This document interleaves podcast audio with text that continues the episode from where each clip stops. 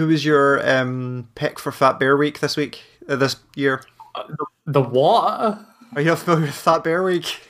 No, I'm not familiar with Fat Bear Week. If I Fat- type this into Google, yes, this hundred percent.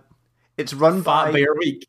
it's Choose run, the fattest bear of the year. Yeah, What the fuck? It's run by some uh, estates um, wildlife uh, park department, um, and it's basically in a place where there's a bunch of bears who are about to go into hibernation, and they find the sixteen fattest bears, and then people choose their favorites, and eventually one comes out the winner. Meet the Bears of Fat Bear Week. Chunk. Yeah. So the fact spoilers, but That's a fucking fat bear. yeah, spoilers. It came down to Chunk and seven four seven were the two in the final. Um, and I think seven four seven won, Man. if I remember correctly. These are some. These are some fat bears. They don't call it Slim Bear Week.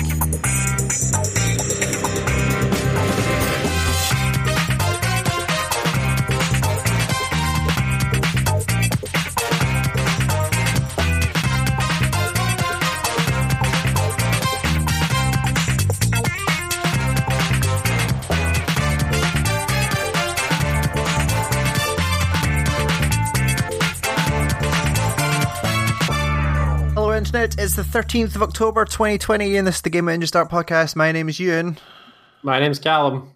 and I would like to offer a No. general cry for help, maybe? I think That's maybe fair. more appropriate. Um, can I please. s can you make me stop taking up hobbies that cost a lot of money to do? I mean, it depends on which one of your hobbies now that you're So, talking like- about. Because I'm, because I'm currently literally, I'm going to put this down because it's going to make a lot of noise on cam- uh, my camera. Like, God, this podcast is going to go so badly because I Mm-hmm. cannot speak today. It's okay, it'll be a short Um, one. It's the uh, I'm holding the tape measure that I bought for playing Warhammer. oh, so Christ. that, if you're talking about expensive hobbies, Yeah. I already play Magic the Gathering, Yep. and now I'm going to start playing Warhammer again. So I'm fucked basically. So Yep. I don't know how expensive your hobby is. So like I did so like when I first when I first got my proper grown up job and I was like, cool, I can do all the hobbies that I couldn't afford to do before. So I, I took up snowboarding, which is very expensive and like couldn't really do very easily from here because I had to travel down to Glasgow where you are and it was expensive, but it was fun. And then I, that kind of faded out. And then like, oh, I've been I've been playing guitar for years, and guitars are expensive. And I bought a bass for reasons, um, but You bought, you bought a base because you crumbled. That's the. I crumbled, yeah, and I just really wanted a bass. Um, generally, PC and game stuff, not the cheapest of hobbies, specifically PC stuff. Spending, what's, how much was my 2070? 500 quid, 600 quid, something like that. I can't remember. You know, I mean- just video games in general are still a pretty expensive hobby. they are, and they're about to become more expensive, right? If They're all going to be 70 quid each. Oh yeah, that's, that's damn true. Yeah. Um, and if you thought guitars are expensive, can I introduce software synthesizers? Holy shit. Oh yeah, right. So for well, no, even even the launch pad that you bought was like five hundred quid, right? no, it was, not- 120, 110 or something. Like it was not. Oh, okay, sure. right, that, it was not expensive. That's less um, expensive than I thought it was. But software synthesizers, well, is it- well, physical synthesizers, that's a whole other ball game, which I'm not even going Oh, fucking physical synthesizers are like thousands of pounds. yeah, so and then you gonna- get and then you get into modular, where it's like, how about rather than spending five thousand pounds now, you, you just build your own. No, oh, just we build your own these, in Like, slices of a hundred pound each.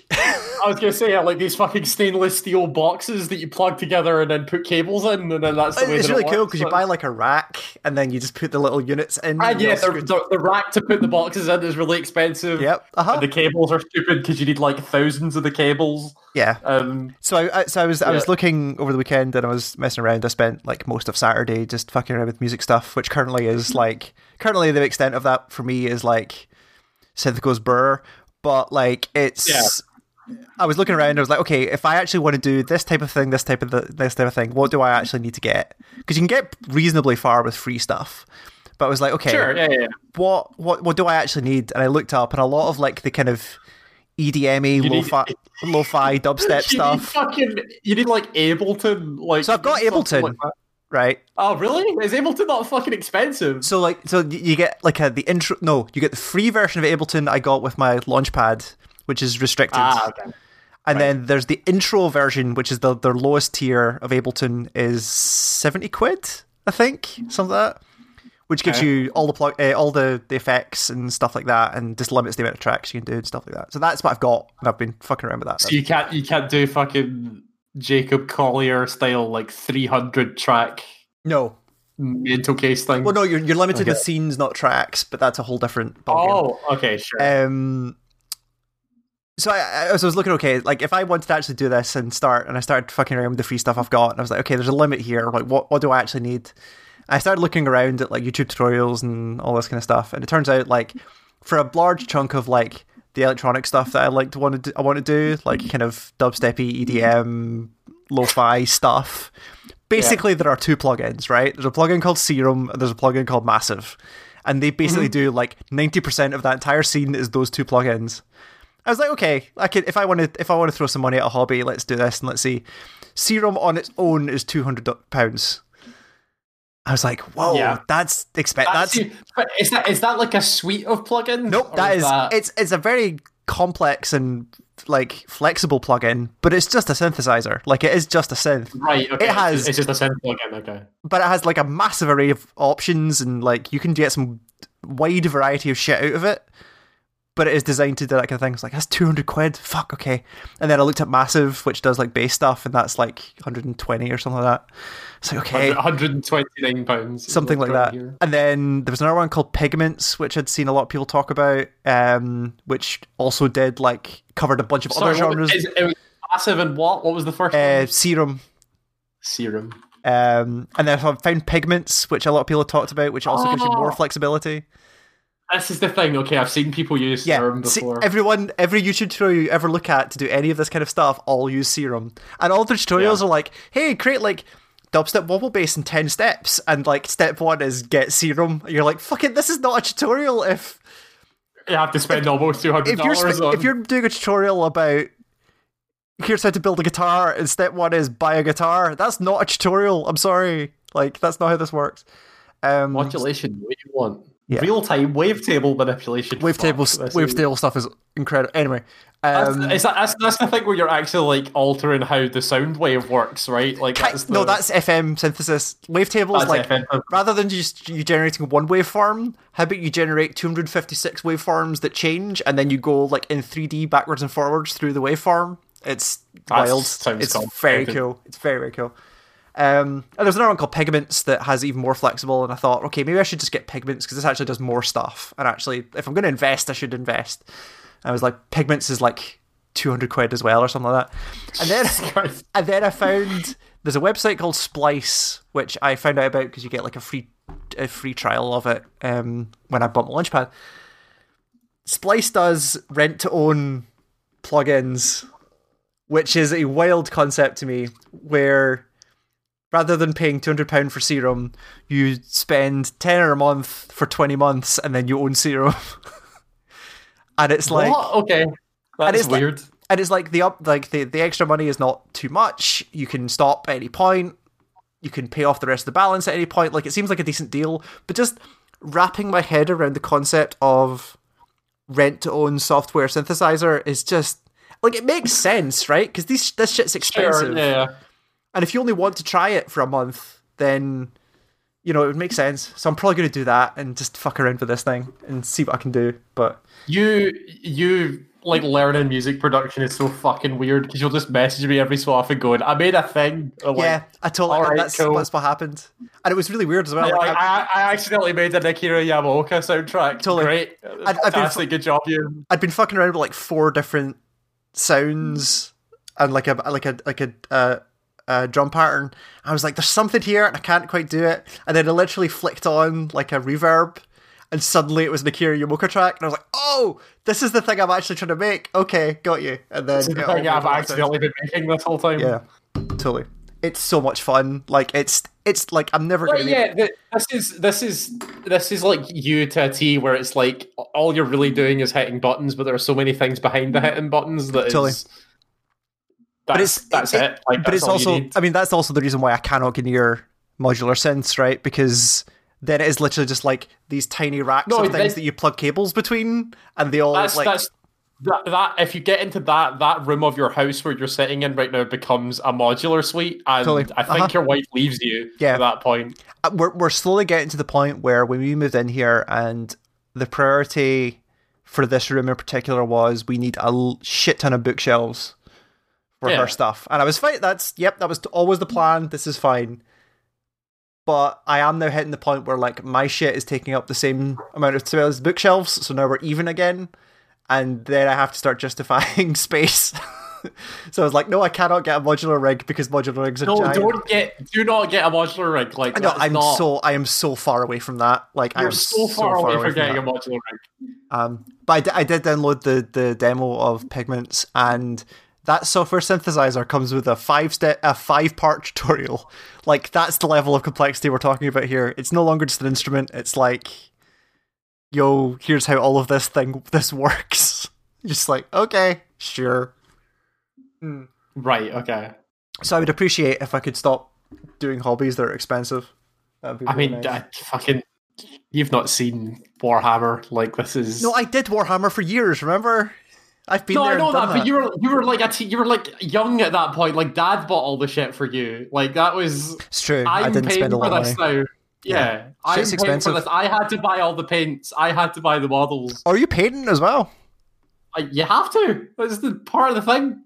Although now, Games Workshop, Games Workshop are now let you cheat because Is it not just called released it in Warhammer now? Is it not just Warhammer? Is that not the name of the company now? No, that it's. Uh, yeah, kind of. It's Warhammer and there's Citadel that is like the big. Oh, yeah, yeah. Okay, sure. things.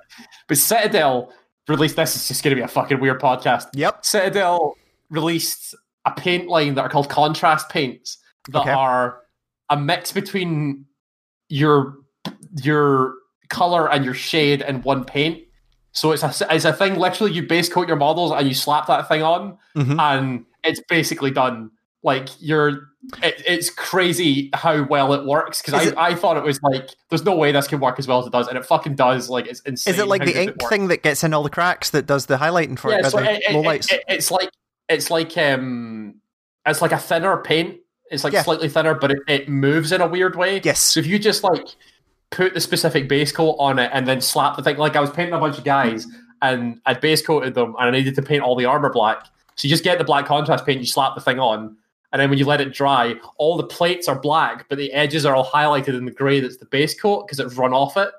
It's like that's insane. It makes painting so much easier, and it means you can get it to the point where your guys don't look like shit on the table Oh, so much wow. faster Yeah, sorry, I'm, I'm watching a YouTube video. This is impressive. Like it's so much quicker and like obviously it's not perfect because you have to, you could go in and do like highlighting and a whole bunch of other stuff that you could do to make it look better but if you just want to build models and slap paint on them to get playing the game Yeah. you can have that done like cracked out in like an afternoon Yeah, this- like this- ready to go This video is a guy doing an ultramarine, and I'm just like, yeah, that's that looks so much simpler than. yeah it's way easier now if you do, if you don't care that much about like oh i need to do like the edge highlighting and i need to do this crevice highlighting and like ink based stuff and all that stuff if you're just literally i want my models to not look like shit and not not painted Yeah. fucking slap contrast paint on it and it's fine That's the thing that really got me was um there's a paint color for it called Guilliman Flesh, which was like if you have a guy that has, say, not a helmet on and it's his head, Mhm. put put that on it. And I was like, there's no way this works because flesh is one of the most like complicated things to paint because it's Yep. like multi-tone and there's a bunch of crevices and stuff. I was like, let's see what happens. I slapped this Guilliman flesh on this guy's head, let it dry, and it dried into like four different colors, and it looks like perfectly like it's the it got in around the ears, it got in the mouth perfectly, like it, it all works. And he's bald, so it was like lighter on top than it was lower down. So there's even gradients of color and stuff like that. It was insane. Yeah, I was I- so impressed by that thing. I'm watching this guy using the the leather color one, and it seems Yeah. So yeah, I a did hell of a head start. um, huh? wood woodworm or something like that is the brown one. Snake The bite had, leather, like- I think, is the one this is. oh, I think that's a highlight color, but yeah, Could be. the contrast the contrast paint one because he had a pouch on his lapel was Right. literally just put that on it, and it was like light brown in the right areas, dark in between. Like it was like perfect. There's like I couldn't have done that if I if I wanted to try that normally. I couldn't have done that, and it's just Yeah. it's perfectly done it just by me going whoop, and then Huh. that's it. It's done. And I mean, It's the- harder to use because it like it pulls way more than normal paint, so you Yeah, have to really like carefully not. Because the problem that I'm having is that the guys that I'm painting have like stripes of yellow on them, and yellow is like notoriously really difficult to paint. Yes. And I've I've kind of fucked it up where I've let it pull on some flat bits, and if it pulls, it starts looking like orange. Oh, so okay. it's so now I've learned I need to rebase coat those areas and then do it again, but basically just be really light with it. Just just not don't put too much on the brush and just be really really light about it. That it should be okay. I mean, the thing you're Um, going for, like, you're never. I, I don't think you're aiming for like spectacularly painted. Like, you just want stuff that Oh, doesn't look like ass. no. Yeah, like Yeah. the the thing that would like the thing that I, I want something that like someone if you're looking at it from like a table perspective, like Mhm. actually playing the game, someone would look at it and go, "Yeah, they're painted." Like that's I was that's kind of all I want. I'm not here to be like I'm not here to be dad. Like I'm not here to be like crazy. Let's spend fucking three months on one set of models or whatever. Totally. I just wanted to be like someone to someone to not look at it and be like, "What the fuck have you done there?" Like to just casually glance over it. Yeah. And yeah, that's what contrast paint lets you do. It's just like go whoop and then it's done. Can like, I make a recommendation that, like, listen, we're all having a rough time right now, uh, and Yeah. constant twenty four seven streaming of Bob Ross on Twitch has been helping me a great deal Uh-huh. in sleeping, particularly. Mm-hmm. Um, get some of your Bob Ross techniques in there. Get like a palette knife. Just scrape it. I've got, I've got, I've got a wet palette. Don't you worry. Like I've already got, I've got everything sorted. Get a, get a little roll of paint, your palette knife, and scrape it across your ultramarine, and it'll be fine. You think you can play Space Marines? Come on, that's not. So I was about to ask who you're actually playing. Wait, let me guess. Let me guess. Well- Is it Eldar? no, it's not. Oh. Um, the so the the it's changed because like so before in the before times when we were allowed Yeah. outside, Yeah. um, we're playing Kill Team, which is like small scale. 40K, Oh, yeah, Um, where I played Harlequins, which is kind of like Eldar, but it's Yes. not the same faction. Yeah, yeah. Um, and they're really fun. They match how I like to play things, which is literally just run at people and hit them in the face until they die. Um, and then I started like watching people play 40k, and like some of my friends are being like, "Let's scale it up and like do stuff like that." And I'm a really big fan of like elite armies, like not many units, but the units are Yes, super hi- good at everything and High value, low numbers. Yep. Yeah, exactly.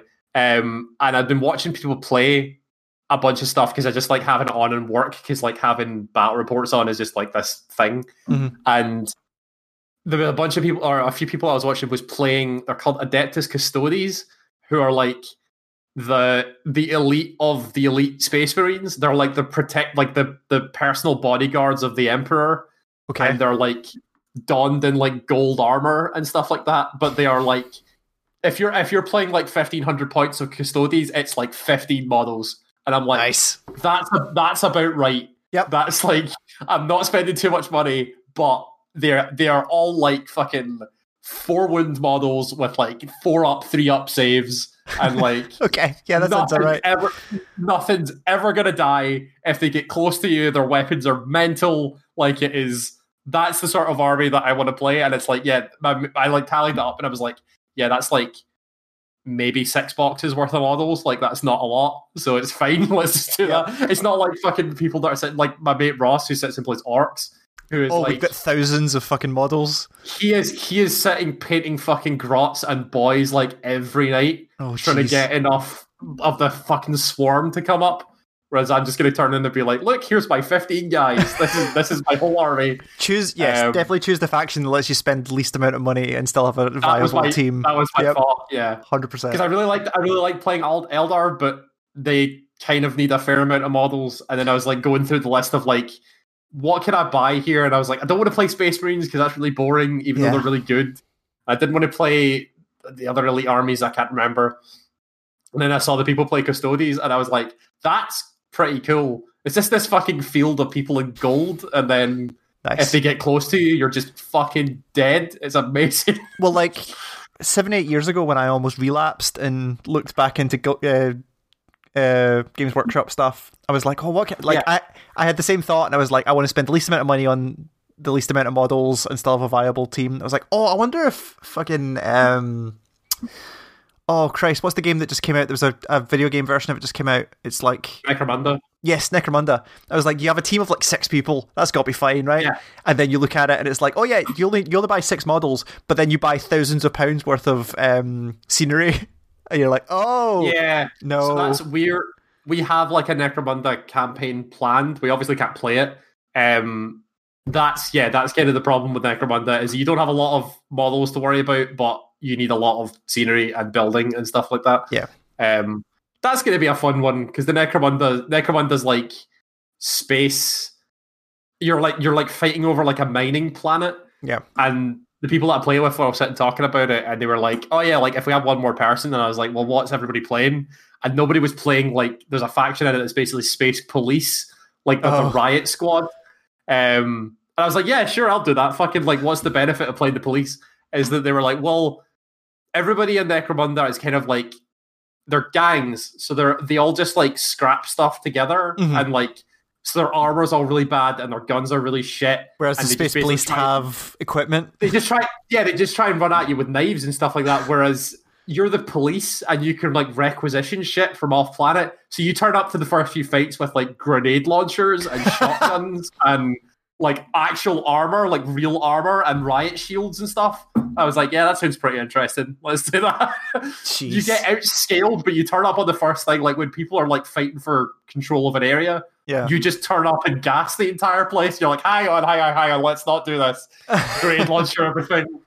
it's, that's. I'm pretty excited to do that, but I'll eventually get there maybe at some point in 2021 or yeah. whenever we're allowed outside again. Whenever we can go back out again after we've all been Yeah, whenever we for can the be seventh time. Jesus. Yeah, Um. Yes. I can't even I can't even drink anymore. God damn it! can't even drink anymore. They closed all the pubs. Oh That's like- right, sorry. Yes, of course. I can't remember. drink in your house if you want to. but- Yeah, I mean, uh, yeah. Um, I was actually trying to think when the last time I was in a pub, and I think I went to a mate's birthday thing in February. I want to tentatively say. I think that was the last Oh. time I was in a. Well, I was well. We were in like a we were in like a bar restaurant thing like not long ago. Yeah, Like, true. I suppose, but that that doesn't really so- count. Like I was like, yo, doesn't it's count, yeah. It's a bunch of bunch of mates going out for a drink. That has not happened since February. And I was like, oh Christ, yeah, La- lads sense. hit the town lads hit the town, you know. Um, as you do. Yeah, weird. Um, yes. So the reason why we spent 15 minutes talking about nonsense is that there's not a lot of games, Yeah. really. Video, video games are thin on the ground. Yeah. So I'll very quickly cover a couple of things. Um, I start. We started fucking around with Spelunky 2 because we'd been wat- I'd been watching people play it, and I was like, you say we, I've not touched. yeah. Spelunky So like the, the way we're, the way that I'm playing Spelunky 2 is me and my wife are sitting just passing the controller between each other. Um, Ah, okay. Every time we die, and it's very funny, and we're not taking it serious in any way, shape, or form. And it's a much, a much better time with that game than I would have if I just bashed my head against it for a while. Um, that PC version of that game is weird even now. Yeah, um, I've heard it's pretty. Uh, so it seems like it seems like playing it like just playing it seems to be fine, but I play most of my stuff like using a Steam link through to my other room, and when that game first came out, I could only do that reliably if I bumped the resolution down to 720, right. which is wild. And then it took a couple of patches recently, and now even at 720 it chugs. It's oh God, okay. bizarre. I don't know what's happening. Like looking at it on the normal on the actual screen while it's streaming, it seems fine, but there's something about what it's doing that just doesn't. I don't know. I don't know. That game's fine. I, I I'm not the type of person who's going to go crazy for that kind of thing, but like, it seems fine.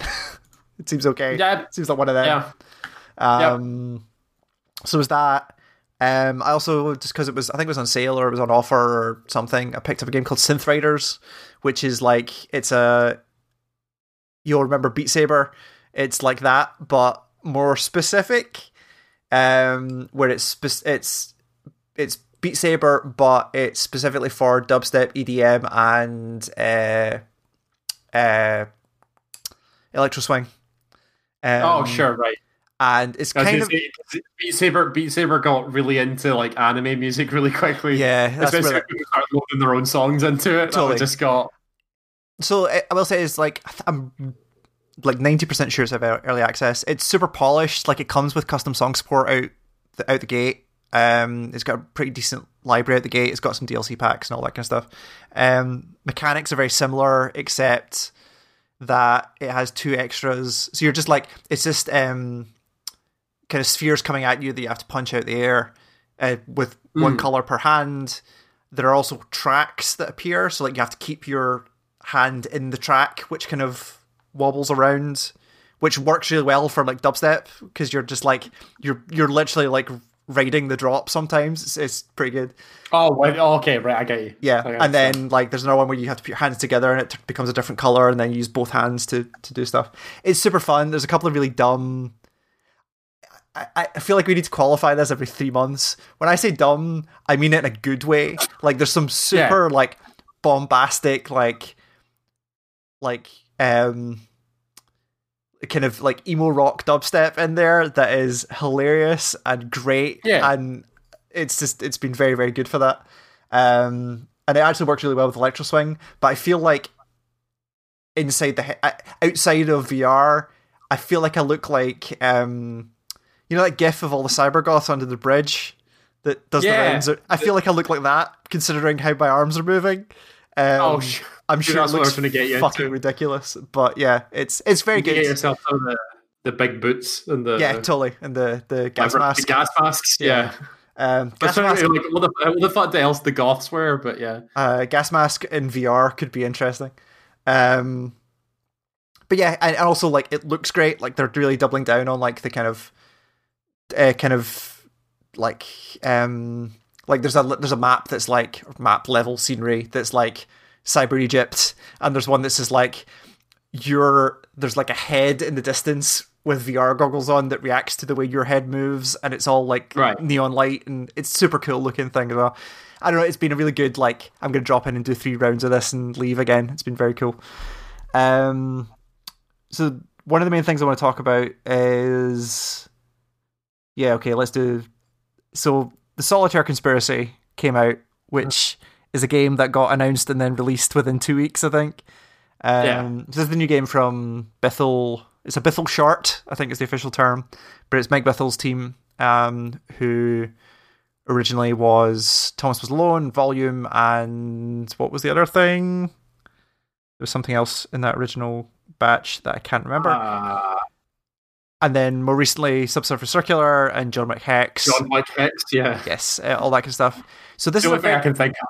Yeah. So this is a very different game, even from between John Wick Hex and. Is, is that the- because it's a solitaire game? It's a solitaire game, I, and let's be clear, it is a solitaire game. It's a twisted solitaire game, but it's still a solitaire game. Um, there's zero point in me describing mechanics, but basically, like it observes normal solitaire rules, except that there's faction powers. so, like each of the each of the quote unquote suits has a specific power that the face cards can use. Um, so once the power's been activated, if you put a face card on top of a stack, it will do something to that stack. Um, Is it like is it competitive? Are you playing solitaire against someone? no, it's yourself. It's so- solo only. Okay. Um, and some of those effects are negative, and some of them are positive. So like some of them, some of the some of the one of like one of the powers is like it will reshuffle a stack to be like lowest card on top, highest card on bottom, which is obviously very handy. But there's another power that is like whatever suit you put it down on, all the completed cards of that suit will come back off, and you can re-put them in again. So some of them are negative. So it's it, so it kind of becomes a game of like you want to activate the powers that are good, but keep the ones back that are bad Right. until you absolutely need Yeah. you need them and all this stuff. So it's, it's actually super engaging. Um, there's this story. It's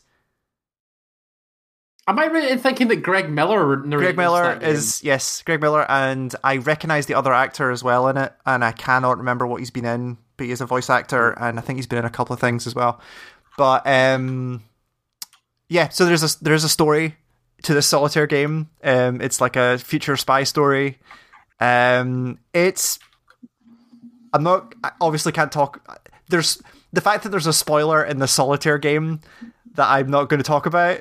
It's it's Yeah. pretty good for what it is, to be honest. Like I'm not expect I wasn't I wouldn't expect huge things from it, but it's pretty decent at what it does. B- both um both performances in it are really good. They're both taking it with the right level of seriousness that you'd expect from a story in a solitaire game. It's very good. Yeah. So there's a single player game, and also there's once you complete the campaign or the single player, it doesn't take too long. It's maybe like a couple hours at most. Um, it unlocks uh, two modes, which I actually think are the heart of this thing. So one of the modes is just called skirmish, where you basically pick four factions, and it's just basically it's just like hey, it's solitaire. You pick four factions and try and complete a game, and that's it. Like that's Sure. it is. But then there's another mode called Countdown, which is actually I think the most engaging part of this this thing, where so you start with 90 seconds in the clock, and it starts with like a single suit um, table, and you get three seconds for every card you put in, and three seconds for uh, to, you complete, and three seconds for every power you activate. And then once you complete one, it makes it more complicated, more complicated, and you basically have to keep running out until the clock runs out.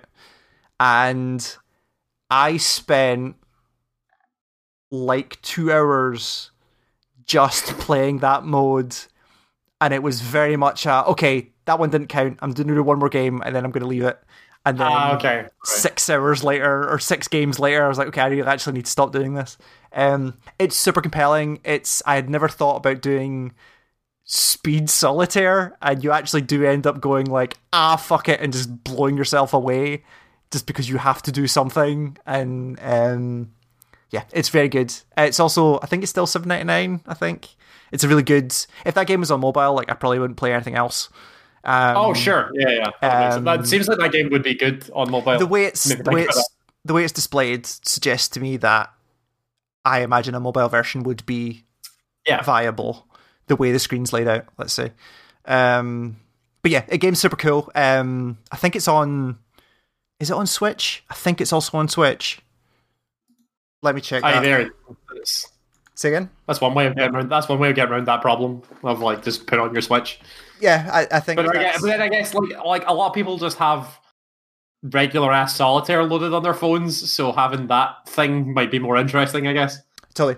Um, no, it's currently only on Steam and uh, Epic Game Store. So not yet. Not yet. But I, I like I say, I imagine it would come. It, it feels like it should do that. It's very, very good. Um, so I've got one more thing. But what have you been? What have you been playing?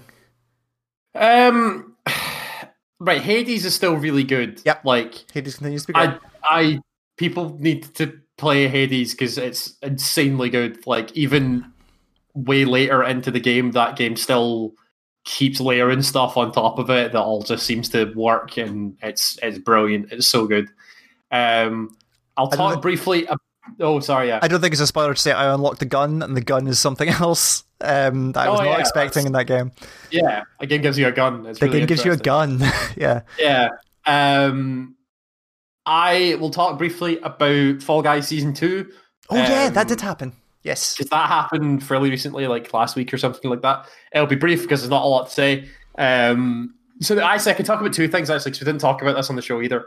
Um, they updated it before season two to include um, procedural changes to the maps, Right. uh, which which means that the maps that already existed then had an element of randomness about them. It's usually like placements of obstacles and orientation of obstacles and like that sort of thing. Mhm. Um, just to kind of keep it more fresh, like because it's you get sick of seeing the same games in the same way over and over yeah, again. Um, and it worked. Like it is, it's legitimately more interesting now when you see the different things that can happen.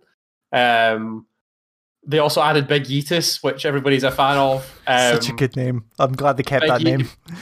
Big Yeetus is a big, really fast hammer that appears on maps. That if you jump into it and let it hit you, it fucking flies you across the map. Um, it's really fun. It's caused a lot of people to die because they keep trying to go for it and then fucking up and like falling off the edge of the cliff. Mhm. Um, so that's really funny. Um, but it was cool. It kept it really fresh. Uh, got people back into it, excited for season two. What's the Um, hacker status of that thing? Are there still people? So they, they, they've actually put in like actual anti cheat now. So I've Oh, really? Wow. Yeah, like the same anti cheat that's on like Apex and stuff like that. Like, Jesus. You can tell how that game's like got prob- big. yeah. Um, so yeah, season two happened. Season two has the theming of um, fantasy, Medieval esque.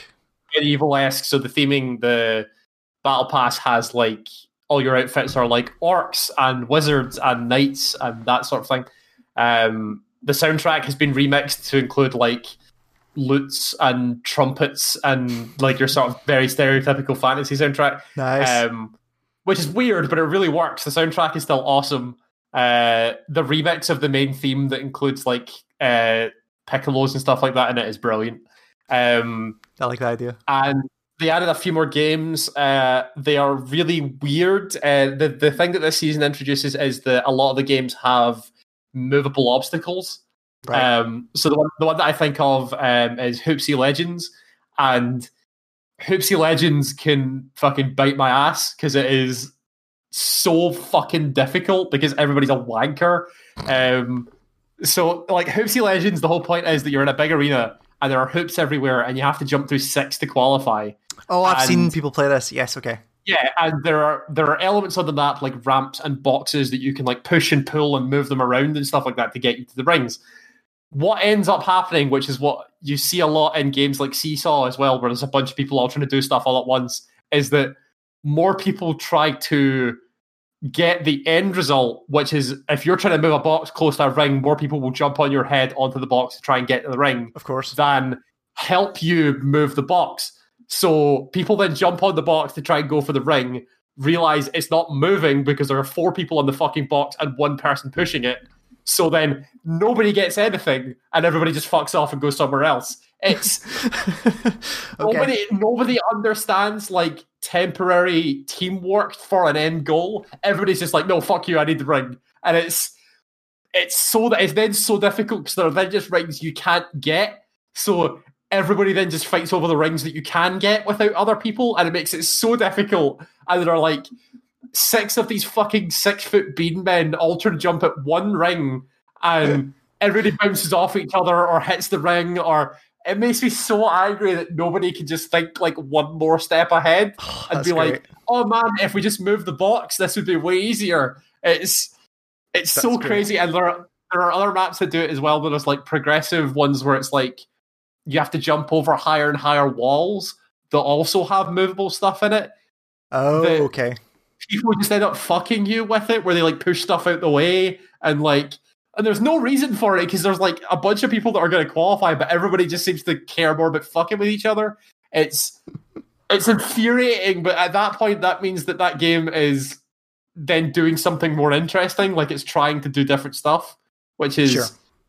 good for what that game is because it does get kind of stale. Yeah. yeah. Um, all the old games are still there. All the procedural stuff is still there. so how does it work? Um, Are the new levels mixed in with the old ones as your? Yeah.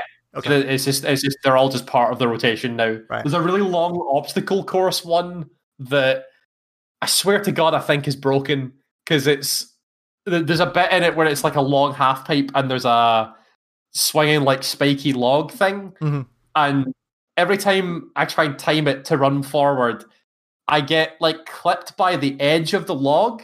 Like the log's on like a little roller thing, Yeah, yeah. and I get clipped by the edge of like, even though it doesn't look like I'm anywhere near it, my guy just falls over constantly. So I now just have to be miles away from the log at any moment and run at it at a different way. It seems weird, but um, yeah, that's that's kind of season two. Like the game at its core is still really fun. Mhm. Like it's still a stupid, dumb, dumb twist on what a battle royale is, which is kind of interesting. Like it's still really interesting and it's still fun. it seems So I like encourage it's, it seems like it's still as popular as it was. Like it still seems like yeah, like uh, it's still like really easy to get into games and like people yeah, are still like my my Twitch front page is still like like a sixth just Fall Guys at the minute.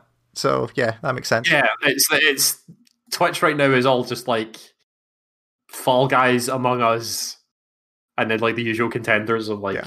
Warzone and League of Legends and stuff like that. Um, I have a, a I- I have a work social on Friday where we're all going to play Among Us with people who don't play video games. oh, that'll be. That'll be interesting. Is that is that you going to get your max ten stack like your ten people? Yes, we're gonna we're gonna max out that lobby and see what that's like. Oh, that's good. That's good. Because nothing Um, because nothing engages with your colleagues like lying to each other. You know. It's all in good jet. It's all in good fun though. Like, Yes, for sure. like, as long as nobody takes it to heart. Too seriously. Yeah, for sure. Um, I'll quickly say about the the Destiny 2 Halloween event, um, Festival of the Lost. Oh yeah, that's back. Um, I saw the update. It's, it's exactly the same as it was last year, so there's not a lot to say about it. But the one thing I will say is that there is a there is, and they've done the Destiny thing of so you you do a run of the forest, and at the end you open up chests. Um, the chests get opened with uh, ciphers that drop in the world. Like it's just if you do strikes, you get two ciphers, like Wait, that I sort of thing. I thought we'd done away with keys as a society. Well, this is like, but you're not buying the keys. It's just like random drop keys, Oh, and okay. it only works in this event. And Okay, well, this is the thing. Initially, the drop rate was so minimal that there was no way you were ever going to get any of it. So they had to up the drop rate, and they fixed that. Can you buy Um, keys? But then, no. Okay. Uh, it's not an option. It's just you play the game and you Okay. get them. But they did the Destiny thing, and if you open up 45 chests, so you need like 45 of the cipher things, and it's like you get two every two raid, uh, two strikes. Um, so do the math on that about how many strikes you need to do. Um, If you open up 45 of them, you get a call from Spider on Tangled Shore hmm and you go talk to him for a bit, and he gives you a thing called an ascendant lens. This is an item that does nothing, and nobody knows what it's for yet. Cool. So you need to go get it uh, because it might do something at some point. Maybe it's purple. it's got to do something. Um, So where does it where does it go in your is it like is it a usable item? It's in the yeah, it's in the bit where like your um you like your finest matter weaves and your glimmer makers and all that stuff. Oh, weird. sit. Huh. Um, you can't. It, it's not a use item. Like you can't hold F on it to use it. It nobody knows what the fuck it does, but I, I need to have it in my inventory just in case it's useful for something. Like there's a fucking last year where one of the quest steps was uh, a toothbrush. Somebody gave you a toothbrush, and you use it just because it was like part of a quest step or something. Is like, oh, you need to brush your teeth because you've been eating all this candy Yeah. and you brush your teeth, and then you got a used toothbrush, and the last the last text on the used toothbrush item is this might be useful for something later. So I've held on to that fucking toothbrush for a year. I it, it says it might be useful. So me and all my friends have this fucking toothbrush sitting in our inventory. We get no idea what it's for. And we're pretty sure we're convinced that Bungie are just fucking with everybody, being like, "Oh, you people that have got this toothbrush in your Well, inventory, what the fuck are you doing?" I still I still have a ramen voucher. I'm pretty sure that I don't know what Like, to do with. Yeah, it might be useful. But this item is like it's not it's not Halloween themed. Like an ascendant lens is a thing in Yeah. the world. Like it, it's part of the dreaming city. Like it's a way you can see into ascendant realms. And it's purple, like it's it's a thing that has importance. And it doesn't fucking do anything yet. and Nobody knows what it does. So I hope it does need to be- nothing. I hope they're just. I hope it does, I hope it does nothing as well. If it does nothing, that means the Bungie are purely just fucking with their player base at this point, and who the fuck knows what that means. But like, Sure. What if it does do something? Like, what what if eventually it does something, and then I need to have it so that it does the thing when the thing happens? Um, like imagine like what happened. Like people have done people have done crazy shit with this lens. Like people have been all over the Dreaming City, being like, "This is a Dreaming City thing. It has to be related to something here." Nothing. People have done Shattered Yeah. Throne. People have done all the Ascendant challenges. People have been everywhere. Nothing. They cannot get Like, if- anything to happen. if that game did if that did anything in the game right now, it would be on Reddit already, right? Like that would be a thing that happens. You'd be able to Mm-hmm. Data mine it out or something. The articles being written about it wouldn't all be like, "There's this new item in Destiny and it doesn't fucking do anything," because that's what they're all written That's as right now. Yep. Yeah, they're all just like, "Oh, it's a mystery item. Nobody knows." Um, so That's yeah, I need to do funny. that. So that's fun. I just have to sit and do strikes over and over again. Sure. So that's That's what Destiny is, right? ah, it's great. I love it so much. I wish the fucking expansion hadn't been delayed because that's yeah. Anyway, that, that 120 um, gig on my hard drive that's now free is much nicer. I mean, I don't care. I've got a one terabyte SSD now. It can sit there for as long as it wants. All right, I forgot you bought a Um, Destiny drive. Apologize. It, it wasn't specifically for Destiny. I was running out of space anyway, and I was looking, and I was like, I mean, it's one terabyte SSD is like only ninety quid. That's not that much money, so I just bought it. Like, it's not that Yeah, bad. And installing installing a hard drive is like painless, so Yeah, it's not. It wasn't difficult. Um, yeah, I think the only other thing that I've played is a thing that we've both played. So yeah, let's think, go, let's go to break and then we'll um we'll talk about that and one other thing after the break. So I think Okay. you have music for us. Yes. So one of the many, many, many, many things that Hades does well is the soundtrack. Uh, so once good. again, it's so good. Darren Korb once again has fucking killed it and done an amazing soundtrack that works as just a good listening album, but also works so well in the game because a lot of the songs are like progressive and like change as you get further down the maze or change when you go into a boss fight or whatever, and it's brilliant. Um, so I'm gonna do a song from that. I don't want to spoil a lot of it because there are there is some cool stuff that happens with the music in this game. Okay. So I'm gonna pick the um it's called Out of Tartarus. It's the music that plays on level one. So kind of everybody that's played the game will have heard it. Yep. But the further in you listen to it, you see where the change starts to happen between like this is what a boss fight sounds like, like when the guitars kick in and stuff Yeah. like that. Um so yeah, it's called Out of Tartarus. It's amazing. That's gonna be it. Yep. Uh, check the post for links so you can pick that up, and we'll be back with some more after this.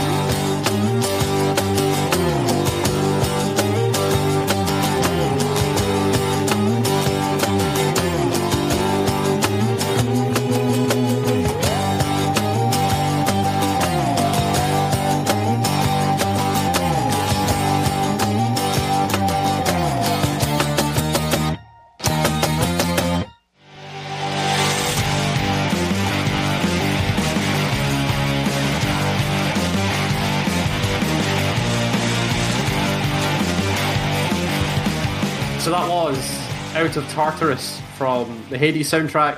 Um, I can't say it enough. Go play that game.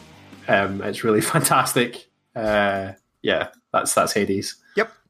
Um. Yes. So I'll very quickly talk about the other thing which I ventured into yesterday for the first time, where I briefly mentioned to a friend of mine, "Yo, have you heard of this Phasmophobia game that's doing the rounds?" Because he Oh, yeah, has, yeah. Because he has That's another big big Twitch game right Yeah, now because it's because he has the, all the rage.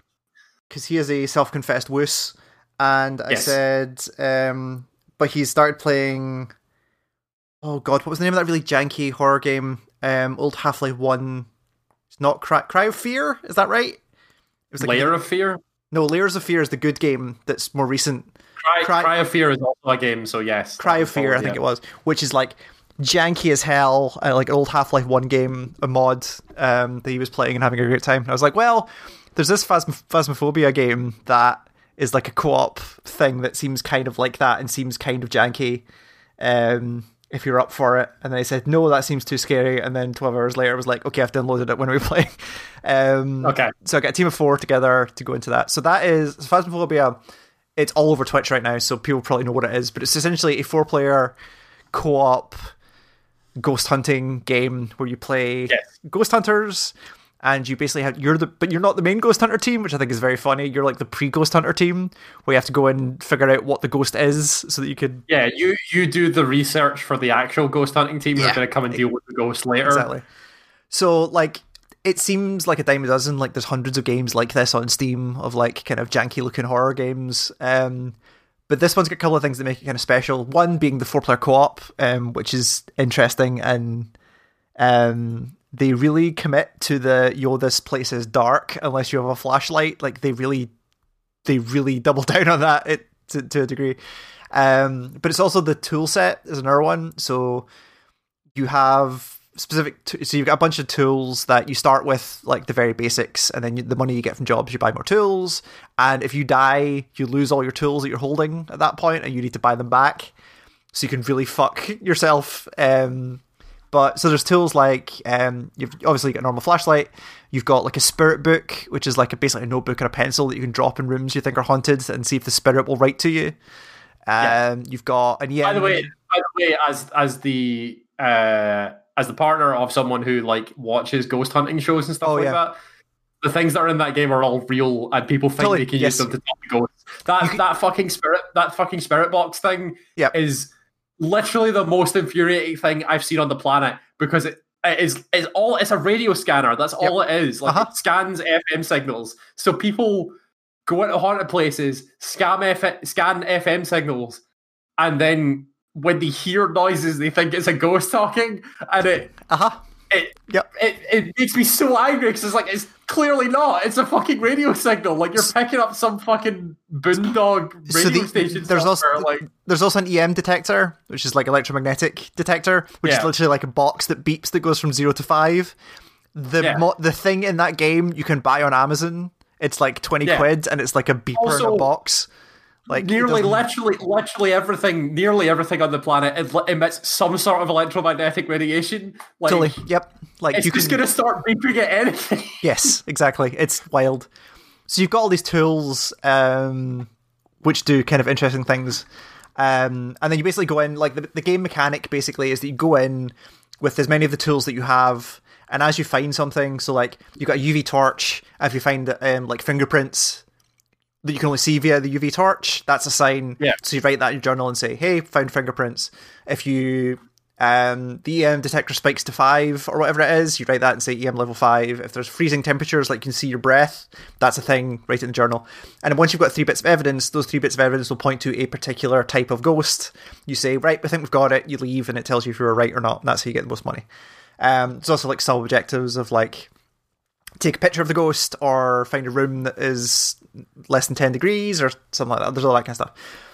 Um, so then the other part of it that makes it interesting is it has the voice communication stuff is Yeah.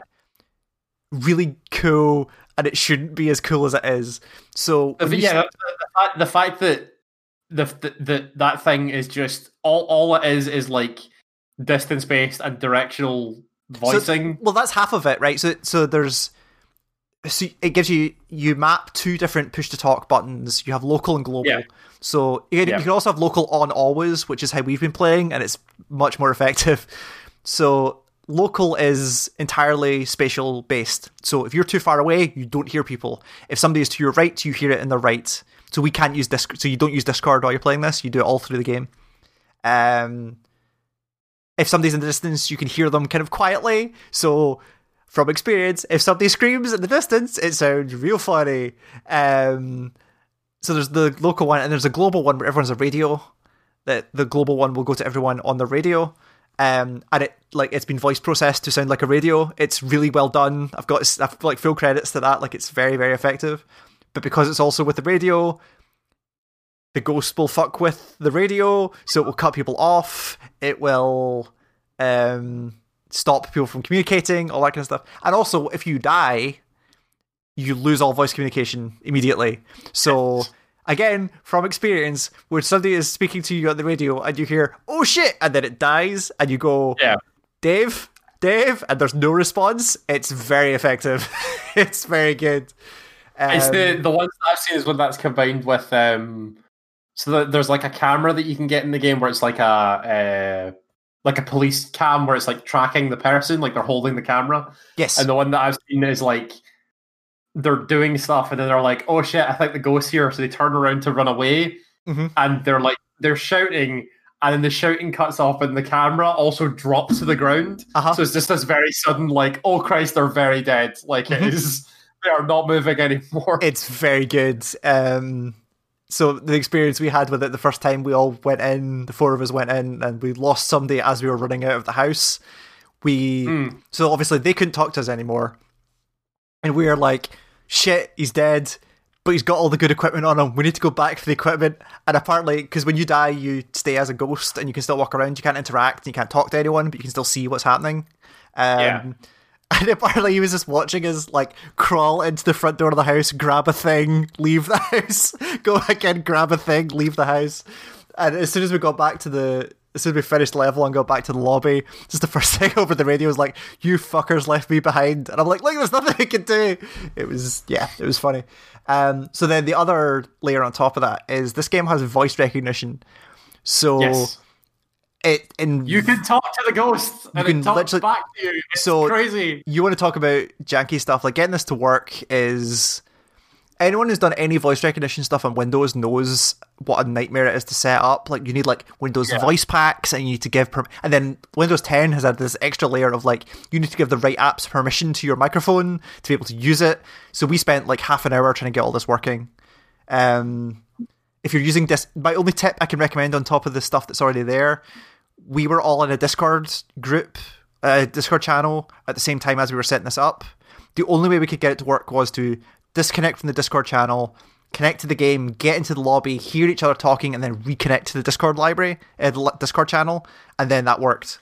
Um, it was bizarre, but anyway, um, once you get into that, once you have the voice recognition working, there's a test in the game to make sure it's working. You basically talk to the ghost, right? And mm-hmm. the ghost will react to you on local chat, which is another great reason to why you should have local chat on all the time. Because if you say stuff like, oh shit, what was that? The ghost has a habit of flinging shit off the shelves. yeah. um, it will react to you going, I'm scared. It will react to God, it's dark in here. It will react to a bunch so the, of specific phrases. The cool, the, yeah, so the cool stuff that I've seen are people the, the, you you do that you do the thing that ghost hunters do right? Which is they like if you know the name of the ghost you go into the place and say yeah. x are you here? Yep. And they'll they'll do something to react you. But the best ones that i've seen that are like people doing it while the spirit box is on and they're like x what are you doing here? Like the one i saw was like they were doing it they said what are you doing here? And the spirit box went off and said the word attack. Yeah and they went oh shit, we need to go, and ran out. so, can I explain to you the fucking horror movie thing that happened to us? So, the game we were playing, we had one guy back in the van. So, you start in like a van where all your tools are, and the, to- the van also has a, a monitor to watch uh, both the security cameras on whatever property you're on, and also you can take a video camera with you, you can plant in the world, and they can watch through the video camera. And you can yeah. see some spectral stuff there. That's part of the evidence and all that kind of stuff. But they also have um, the sanity levels of everyone in the house, which goes from 100% to zero. And if you hit zero, you start to see shit, and I think you might actually just straight up die. I'm not sure. We never got that far. I think that's basically your health. Yeah. Yeah. Um, so they can monitor everyone's sanity levels, um, and also they have a general spectral activity chart, which goes from zero to ten. It's like a line graph. So yeah. we had somebody in the van, and we knew already because we had the thermometer that the ghost was in the basement of this house because as soon as we got downstairs, it dropped from like 16 degrees to four. So we're like, okay, yeah. it's in this basement somewhere. But you don't, and every ghost type reacts slightly differently. So some of them like light, some of them don't like light, some don't like, um, some of them like you all as a team, some of them like you only as solo, all that kind of stuff. So you don't quite know what to do when you get there. But we knew it was in this room, and I fucking got the short straw and got the spirit box right, and so it's like this kind of the the basement of this house is like there's like a basement with like a fridge and a chair at one end, and then there's like metal shelving on either side. It's a kind of longer room. Yeah. Like metal shelving on either side and like a bit up the middle. And we got down to the basement and it was like, okay, the last thing we need to check is the spirit box. So you switch on the spirit box and in local chat you say something. And we knew the name of the ghost, so I said I can't Mandy something, I think was the name of the ghost. And it was like, Mandy, uh, Mandy, are you here? And got nothing. The box came up, said no response. It's like, okay, cool. So it's recognized me. It didn't respond. It's fine. Can we get out of here now? It says, no, we need to do it with the lights off in case it doesn't like lights. It's like, fine, okay. Switched the lights off, did it again. No response. All right, okay. Last thing I'm going to try, I'm going to separate myself from you guys. So I'm going to go to the other end of the basement Oh yeah, it doesn't like people like grouped up. Yeah, so like, some of them some of them don't oh, like groups. Yeah. yeah, some of them don't like groups. Some of them only react to people solo. So I walked in the dark to the other end of the basement, turned to face the team, and said, "Whoever it was, Mandy, are you here?" And nothing happened. I was like, "Guys, I can't see anything happening." They both screamed, and I didn't see jack shit and I was like, "What the fuck happened?" And I turned around and it was just fucking there. it was the most horror movie shit ever, and we just legged it, and we got out, and we still got the go strong, but it was the funniest fucking thing. Like, yeah, I think the thing to emphasize here is like, obviously, if you don't like any of this type of stuff, like this game ain't for you. But like, I don't like jump scares, but I really like like Silent Hill, like psychological stuff.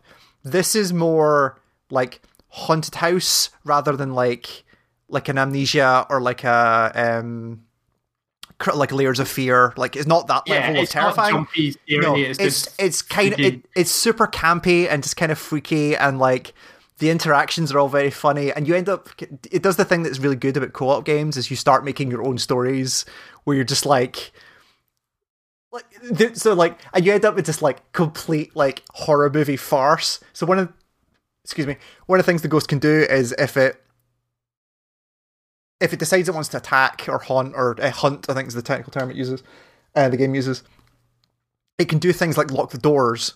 So if you don't stick together and it's a ghost that likes that will hunt solo players, Yeah. it's entirely possible that you will go in a room and the door will shut and lock behind you. So the, the ghost can lock doors.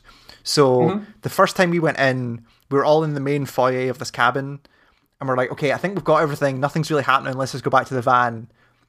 Lights all go, front door clicks shut and locks.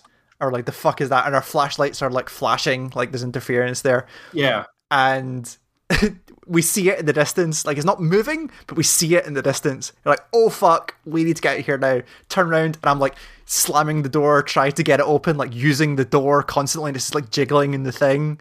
I'm like, the door won't open, the door won't open. And then the lock icon that's on it disappears. I'm like, fuck, the door door's open, great. I'm still janging the door and it's not going anywhere. I'm like, God, the door's fucking bugged. This is terrible. We need to get the fuck out of here. The door was a pull rather than a push, and it uses like physics. So like it, you know, like some games you'll like click to dra- and then you drag to like open drawers and stuff like that. That's how all the doors work in this game. So I was like pushing Right, this yeah. door trying to get it open, and it wasn't a push; it was a pull. So I just immediately pulled the door. and was like, "Yeah, guys, my bad." And we all just ran out of the house. Um, it's very good. It's super campy. It's really funny as a group. It's super janky. It, like I said, it took us a long time to get it set up. We had a couple of matches where like one player wouldn't connect. Sometimes it was weird, but it looks like like they've had two updates so far um, as it's got more popular, and it seems like they found out a chunk of the issues. Um, so I think I'm going to go back into that tomorrow and try and and try and see what it is. If just to watch my friend shit himself for the fourth time, it was so funny. It was just the best.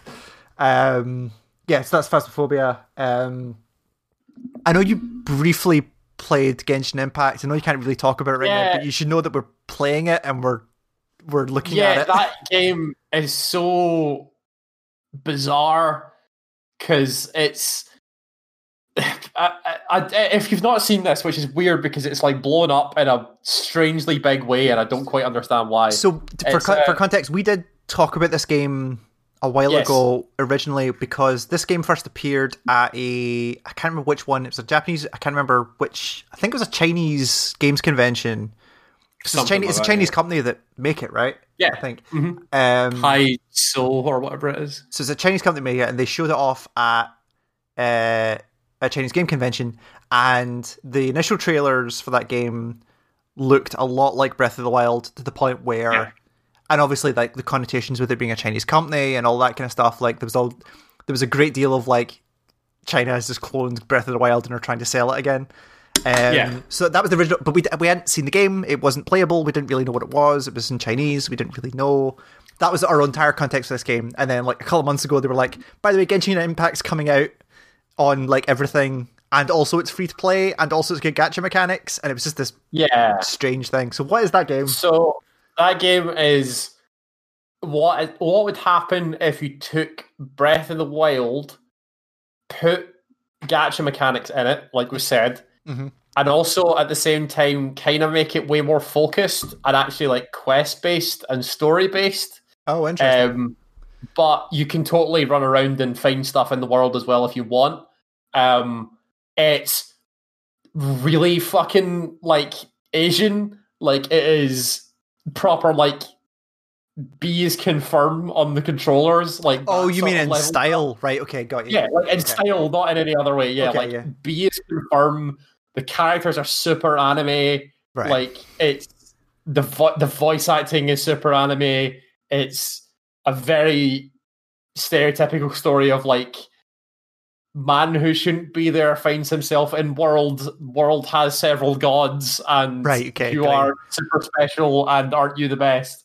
Um, yeah, that sort of thing okay. the gacha mechanics are all about characters. So you're you have a party of four that you can swap between. Mhm. Um, that are like, and it's literally just it changes the active player. They're not like around you at all moments. It's literally just you teleport in and out with that Right. one character. Got you. Um, and yeah, that's the gacha mechanics. It's really, and obviously it's like the other gacha stuff of like, there's like 20 different currencies that are for upgrading different things like weapons and items and all that stuff that are all in the boxes that are supposed to drive you into that sort of loop.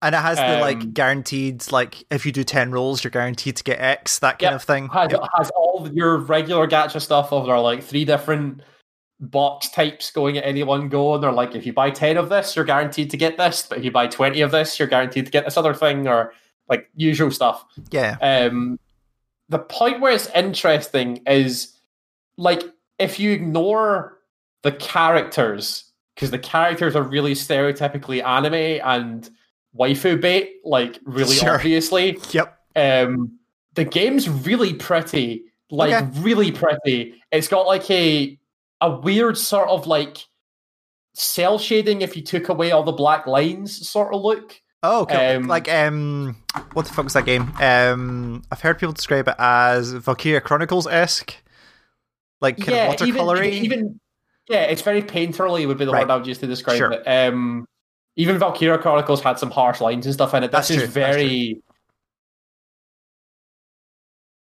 very um open and like the colors all blend and stuff like that. It's a really nice looking game. Okay. uh the combat mechanics are semi interesting because it's not just like hit with sword or hit with bow or whatever weapon it is you're using. There's like each character has an element that means that they can do that that their one of their moves will impact that element on the enemy and you can like combine elements to do different things.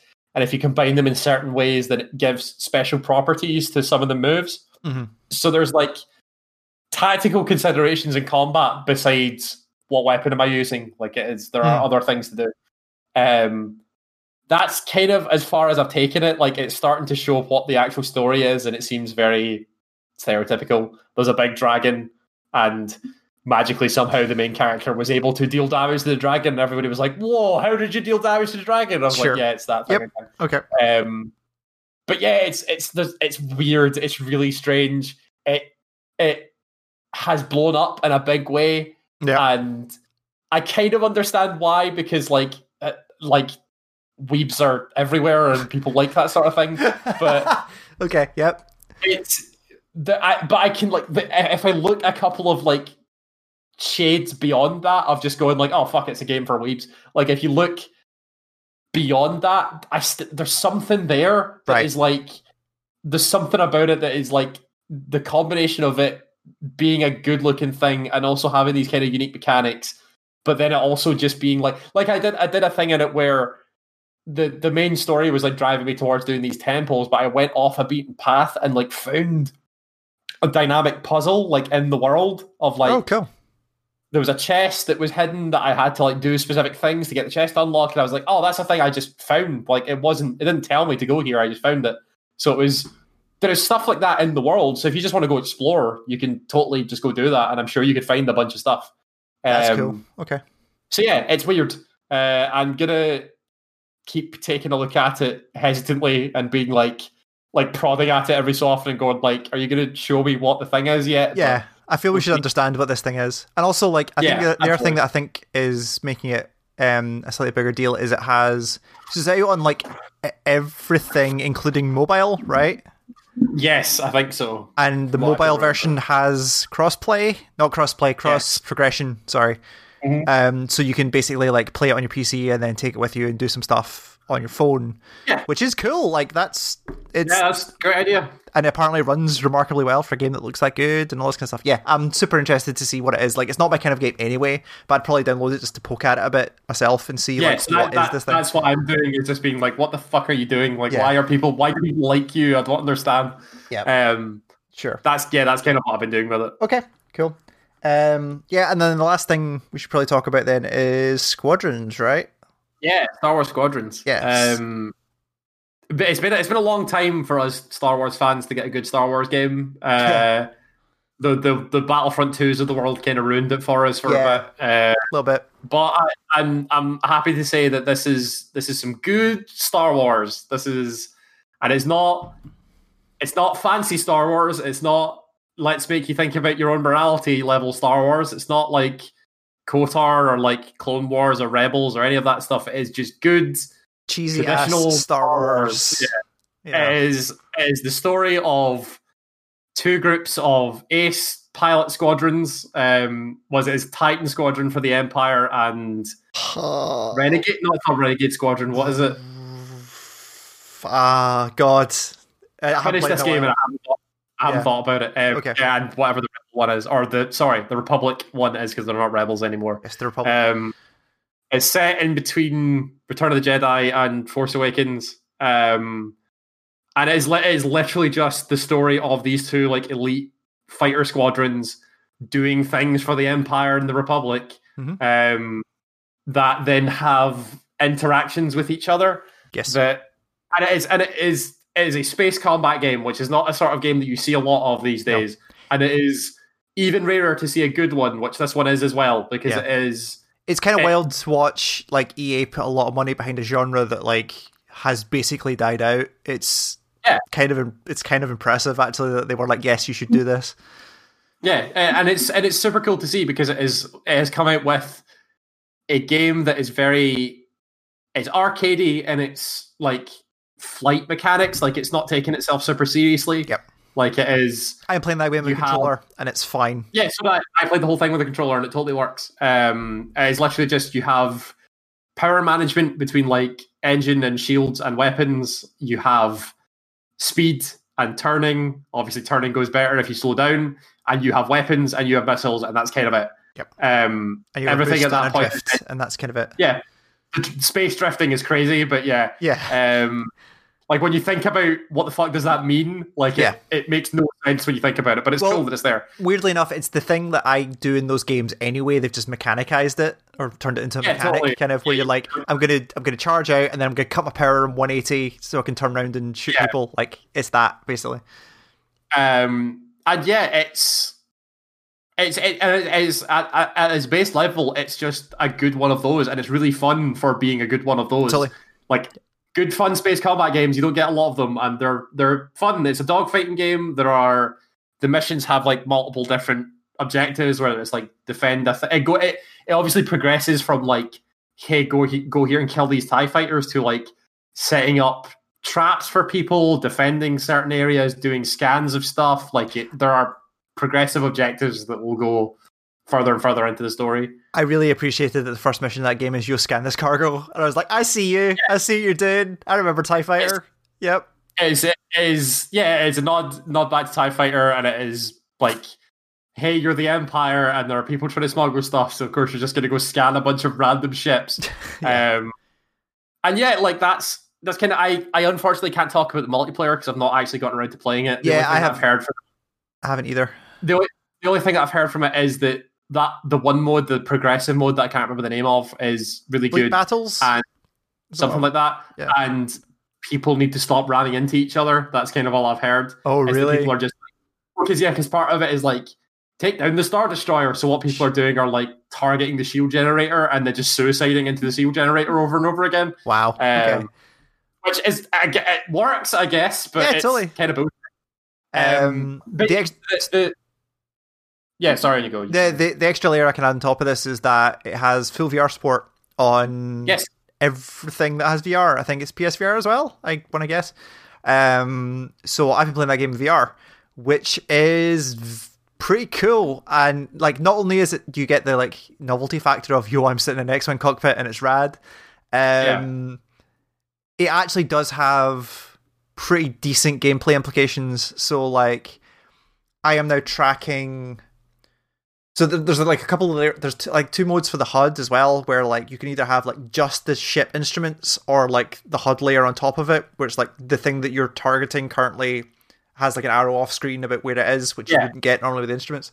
So I'm using that at the minute, and like the arrow would point off screen, and I can actually like I can be flying forward and look directly up to track a mm-hmm. thing as it comes back into my view, and it does actually you're doing you're doing what actual pilots would do. Totally. That's the and it's effective and it works and it's um being able to there's something yeah like having played quite a few of those games in the past like being constrained to only looking forward now that i can actually like continue flying forward focus on something and quickly look left to check what's there is actually super freeing and i can actually see it having an advantage in the multiplayer like doing it in vr Yeah, um for sure.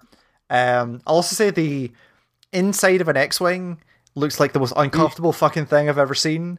Where Yeah. like the throttle is like up on the left, like it's not down where your Yeah, arm would it's- sit. It's like up on the side next to the canopy, and it's really Yeah. weird. Um, yeah, And the you said that the the Tie Fighter cockpit feels super restrictive. yeah. Like so like, so they start you. The first batch of missions are done as the uh, Empire. no the oh sorry no the first couple the first one mission is the Empire, and then it flips back Yeah. to the um to the Republic. Republic. So you do like three or four missions in a row as the Republic in X Wings. I think the last mission is in A Wing. I can't remember. Um, Yeah, and then they switch back to the Empire. So going from an X-wing, which has like a full 180 degree above you canopy that you can see all around and do all this kind of stuff, to then jumping into a Tie Fighter where you have zero side or top visibility and this tiny porthole in front of you. It, the thing that really got me as well was I'd forgotten completely that canonically Tie Fighters are like mass-produced bits of shit. yeah. Like they have. TIE, TIE Fighters are fucking garbage. Like they're Yeah. terrible spacecraft, and in universe they're awful. and they like have, no, they, they have no they're shields. meant to be cheap, plentiful, and fast, and that's Yes. kind of all they are. Um, they have no shields. They have very poor visibility. Um, they're just hunks of shit. So It's like, it, it's why it's why in universe like after after Return of the Jedi and stuff like that, and there were a bunch of Empire pilots flowing around, is that people considered Empire pilots better because they were working with piles of way garbage. worse Yep. yeah, way worse ships. So they had to get a lot more out of their ships to be able to be successful. Yeah. So Ace TIE Fighter pilots were like fucking shit hot pilots that then became like amazing smugglers and like runners and all that sort of stuff around the world. totally. That yeah, Um, 'cause it's crazy. Like you look at an actual TIE fighter thing, it's like you have the visibility, like it, it's like human blinker, uh, human blinders. Yes, Like, you have totally. the visibility of like just that front panel, and that's kind of about it. well, even um, even and it's it's doubly worse in VR actually because not only do you ha- do you feel kind of restricted normally just because you've got a headset on, the fact that they constrict your view even more to this viewport, it's yeah, it really it does. It's it. They did a smart thing doing the order of the um the rebels to the empire because you you you they, they give you all this freedom and then they take it away from you and be like yo these things are terrible and it's really effective Yeah. um Yeah, but they yeah so the the vr stuff's very good even in the x-wing if you're sitting you can recalibrate at any time if you're sitting like the cockpit the, like the glass starts like like maybe 20 to 30 centimeters below your eye line like all of it is just cockpit so you are mm-hmm. so it does kind of feel like you're looking over some stuff like it, i felt like i had to initially had to like jostle my seat around and kind of look. I I felt like a five year old in the front of a car almost. Like it. you feel like you're too, too small. Yeah, yeah, I felt like I needed a booster seat or something like that. But once you actually get into it and you're actually focused and doing the job, like it makes a lot more sense because then you're like, okay, I do actually need to see all of these things working properly, and because I've got this cockpit, uh, the canopy above me, I can actually look around and I do actually have the freedom. It's just kind of off putting at the start, but you get into it very quickly. Um, the only thing, the only other thing I'll say, so the the kind of structure of the game is like there's like the home base where you can go and talk to the rest of your members of your squad and get mission briefings, and then you go out for your mission and come back. As we've talked about this, as not a huge fan of Star, well, fan of Star Wars. What does that even mean? Like everyone's a fan of Star Wars, but like, yeah, yeah. like not as not to the same level that you are. I really dislike the on the the mission briefing and like conversations with your characters. Oh yeah, and no, stuff. that that stuff. When when I started this whole conversation out by saying it's good old traditional Star Yeah. Wars, like that's the good and the bad. Yeah. where it is not, it is it is not doing anything smart. Like No. all the mission briefings of the Empire are all about how that we need to fucking crush this Republic and we're the best, and all the Republic missions are like, guys, we're just trying to survive. We need to stop the Empire and all that. Like it's very, very traditional to the point where the characters in each of the squads are like so stereotyped. Like Yeah. it is Hundred percent. the the rep the Republic guys are like the head of the squad is like this war vet that lost her arm, but she's very good mannered, but she is also like wants stuff done correctly. There's the Trandoshan who's just like a gambler, like a scoundrel who's only doing it for the money, but then you discover he's actually doing it for his friends along the way. There's the the hotshot Miralarian racer who's like actually in tune with the Force because all the Miralarians are. Of course. Um, and then the, the this is where this is where the game gets kind of disappointing because it like flirts with being cool about some stuff in Star Wars. Like there's the there's the woman on the Republic side who's like her family are an Empire family that she's right. Yes. that she's run away from to go and be part of the Republic. Yep. Which, if you follow that story down, potentially has a lot of really interesting implications that you could go into, and it just doesn't because that that's like her character. Her character is, oh, my parents are from the Empire, and that's it. Right. Like that's her whole thing. Um, and yeah, like on the the Empire side, you've got like They're just none of them you're likable. Like I've I've not No, done. Like, like- I'm currently in that first batch of Empire missions. Like after the after the after the first batch of um, Rebel missions, and like unless those characters like develop, like I just don't like any of them. Like they're all just like them- ugh, yeah. literally one of them does. Like okay. That, again, it flirts with the idea of being cool. There are two characters on that Empire side that flirt with the idea of being interesting, and then they're just not because it just doesn't develop it at all. Yeah. Like one of the one of the pilots is like, um, she is thinking beyond the Empire. Like, like she's she's thinking like, obviously the Empire hasn't worked, so what do we do now? So Right. she's all about like, we should go back to the Senate and try and like right. build the Senate back up and get power politically again, as mm-hmm. opposed to this thing that we're doing now, because obviously this isn't working.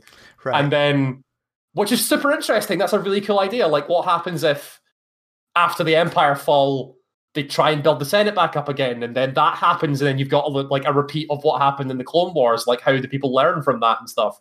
There's interesting stuff there that they just don't do anything with.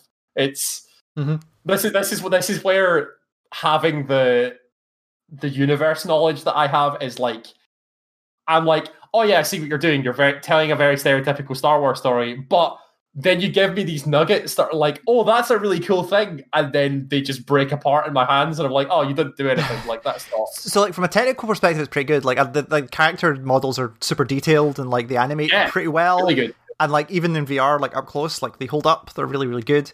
But for me, like as someone who would want more out of a narrative than just like the like original trilogy level of like heroics and like Yeah. all of that kind of stuff. Like who's somebody who wants oh, more shot pilot saving the day Totally, again. like, Like if that, you want yeah. more for the narrative, like you're just not going to get it. But for me as well, like not.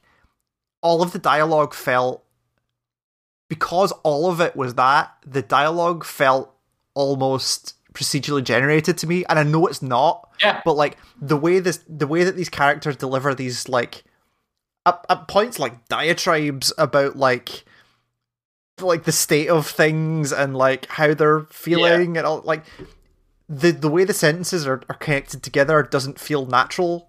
And I don't think it's a problem with the voice acting. Like the voice acting generally is pretty decent. No, it just the, the, it feels like the it, feel, it feels like they recorded a bunch of sentences and then stitched them together later. Yeah, there there are some reads that are really weirdly done, like Yeah. it wasn't connected. But yeah, I I, I, I totally agree with you that the I think the issue isn't with the performances because I think the voice acting on whole is pretty decent. Like Yeah. people are For- they, for- they for what they're they have doing- character, like they are they are people. Yeah, for what they're what doing, they, do. they deliver on that premise of like a original trilogy level of performance about what they're doing and level of Yeah. kind of that kind of level of interaction. Totally get that. It's just the, the right the writing is very very stereotypical. I just I don't I just I stopped by the end of that original um Republic set of missions, I just stopped talking to people in the station. I was like, just give me the next mission and we'll talk during the mission. Yeah. Like I just stopped talking to people, which seems like a waste because it seems like everyone's doing well. And, like the, there, there is it is at least well acted stuff, Yeah, and totally. like I said, there are, there are there are like little flecks of stuff that you could see that they could maybe do something. and that's the thing. Like, I'm not. I as somebody who does not know the universe well, I'm not even going to get that right. Like, Yeah, there's some there's some potentially interesting stuff, and there's like, oh yeah, that's cool that like her parents were from the Empire and she's left. That's an interesting idea. But like, I have no context for like how that fits into the rest of the world or any of that. Because I'm just like, that's a cool idea, but if you're not going to do anything with it, then fine. I'm just going to continue to skip all these And it's dialogue. like the the um. Oh no, I can't say that because that's a spoiler for the story. Never Okay. mind. Okay, fair enough. Um, but yeah, g- like generally as a game, I, I I'm enjoying it. I need to get back to it. Actually, It's fun. Like, continue to play it. like if you if you detach yourself from the story or whatever, it's just a good space combat game. And actually, I'm weirdly interested in the multiplayer. I would like to see what Oh yeah, me too. Yeah. people who don't, people who have not played that kind of game before, which I assume is a, a chunk, big chunk of the people who have bought this as a Star Wars game, um, how they react to that, like as a multiplayer game. It could be interesting. Um, yeah, we'll see. But that's Yeah. Just Uh, it, it- it's it's really fun. Don't go in expecting any, anything other than a very traditional Star Wars story. But it's also not full all. price, right? It's no, it's like 25 twenty five, something like that. Let me just quickly check not- Steam. I mean, which which only favors it. Like Totally. if they're just doing this little, it's just this little, fairly cheap seven hour Star Wars. Hey, go be a cool pilot. Yeah. sure, that's fine. Like It's- that's totally a thing you can do. 35 quid on Steam right now. So sure, yeah. Cool. I would. I, Um, I, if, if you want a cool space combat game, it's there. If you want to just go and be like, oh man, I'm flying an X-wing, that's there as well. um, cool. Unless we get anything else, there's basically like two stories um, in terms of news that we can talk about. One is that, well, two in a bit. Um, people have got their hands on some series, or not got their hands on. People have been given some Series X's. Um, reviewers who have got actual units and have been playing up until I think the day before you're hearing this. People have been playing a lot of backwards compatible stuff to check. So like, there's a video up of I can't remember what it was possibly IGN. I can't remember somebody playing Warframe and like putting it side by side with the One X version, and like the load times are like astronomically better and all of this kind of stuff. Um, Yeah. so it seems like the backwards compatible stuff at least works. And then just yesterday, a bunch of um, previews went up of people who have actually played some next gen games. So I think it was Dirt 5 and weirdly enough, Yakuza 7 were the two games that people were allowed to play and talk about. Um, and half of it was for me interested as people going, yo, Yakuza 7's real good, which is like, great, awesome. I'm looking forward to that. Um, Good to know. Yes, but also it seems like the the the one I, think it was Polygon that their their kind of overall takeaway was like don't expect the 4K-ness of this to be like a giant leap forward in the same way that like HD was, but the combination of like the high frame rates, the load times, the general kind of usability of the machines, like games just feel better as opposed to looking better. So that's a good, that's a cool idea. I'm glad that they're actually that people are saying that that it's not just like because it would be a really terrible thing for people to get like the same type of games just in 4K and with zero other things. So I'm glad that people are actually saying that up front. Um, and then also Sony um, straight up put a video on their new channel of somebody taking apart a PS5 Yeah. um, just really eating, in, just re- really eating into iFixit's whole business model right there. Um, but yeah, there was a a, a, a, Japanese guy uh, who I assume was one of the technical team. I can't remember his actual job title. Um, just taking apart a PS5 with a screwdriver. Um, yeah. and there's a couple of things. One, like when you see the size of that thing in context to a human being, you're like, oh, he's a chunky boy. Um, Oh yeah. He's that thing big. is that's a big fucking thing. Um, there was the the base, the stand, which is a super nice bit of engineering where it has like a nice little clip that it clips on and off. The screw that you use to screw it on, like there's a bit in the stand to keep the screw so you don't lose it. Um, if you put it flat, there's a little bit of plastic that also lives in the stand that you can put over the screw hole, so you don't have an exposed screw hole in your machine. Like all like really nicely designed bit of kit, um, which was kind of cool. Um, and it's like fucking ninety percent heat sink. yeah, It's so when they cracked when they cracked that thing open and took the the main board out, I was like, "There's nothing in this." Like the main board Yeah. is like, no joke, like two thirds of the thing, probably less, probably like half the unit or something like that, which has like Probably. this really tiny CPU with like co-processors around it, uh, and then the RAM's is like two chips on it. The NVMe drive or the the storage that they've got on it is like welded to the board, so it's all just in this one board that's like half the size of the box. And you're like, why is this thing so fucking massive? And then they pull this thing out. And it's just a giant, like the largest heatsink you've ever seen. It's just, it's it's astronomical. This thing, like when he pulled it out, I thought it was a joke. Um, but I suppose like yeah, cooling's important. Um, so yeah, seeing all that was good. The, also, I really enjoyed that the um, the unit they pulled apart was the the standard unit, not the digital edition unit. And like when they opened that case up, and like they basically just like lifted the drive off. Like that drive is for sure just like basically bolted to that system Yeah. afterwards, where the manufacturing process for that is like, okay, half of these machines that are ready to go, half of them just go straight in boxes, and the other half just go to this thing where we put a drive on it and ship it onto the box. Like it's not it's not welded to the board or anything like that. It's just like a, like drive, cable, done, moving on. Um so yeah, it was it was cool to see. Um Yeah. but also they talked about uh, well, they didn't talk about. They showed the fins, the the the popped collar V neck of the PS5. Yes, Um, yeah. Those fins just come off, like they just pop off, which raises two really interesting propositions. One of them is that they pop off, and there's a there's a specific gap in the case where um, all of the dust gets fed into. That you just hoover that one little gap, and that theoretically is most of the dust from the, the console, which is really nice. I really like that bit. Yeah. Um, But also, it raises the possibility of replacement fins because the fins don't have anything in them; they're just fins. So you could pop them off and put them on. So, like, do you remember Xbox 360 faceplates? Yes. Why don't we just get like camouflage fins for your? Oh God, yeah, I didn't think about that. Here's your That's Fortnite branded fins for your PS5. Um, yeah, it's a cool video. It was. It's just it's really nice to see a company just doing that as opposed to like Yeah. waiting for it to come out, somebody buying it and pulling it apart. It also showed like it also showed that they weren't scared of one of the big potential worries for these new consoles, considering they are so um, powerful and custom built that they're going to do the Apple thing of just like layering glue over everything so that you can't Yeah. pull any part of it apart. But But actually, it seems super replaceable and repairable. Like the fans just screw off. Like the main board comes out with like three cables. Like it seems very repairable, which I was not expecting, and it um Yeah. it's cool.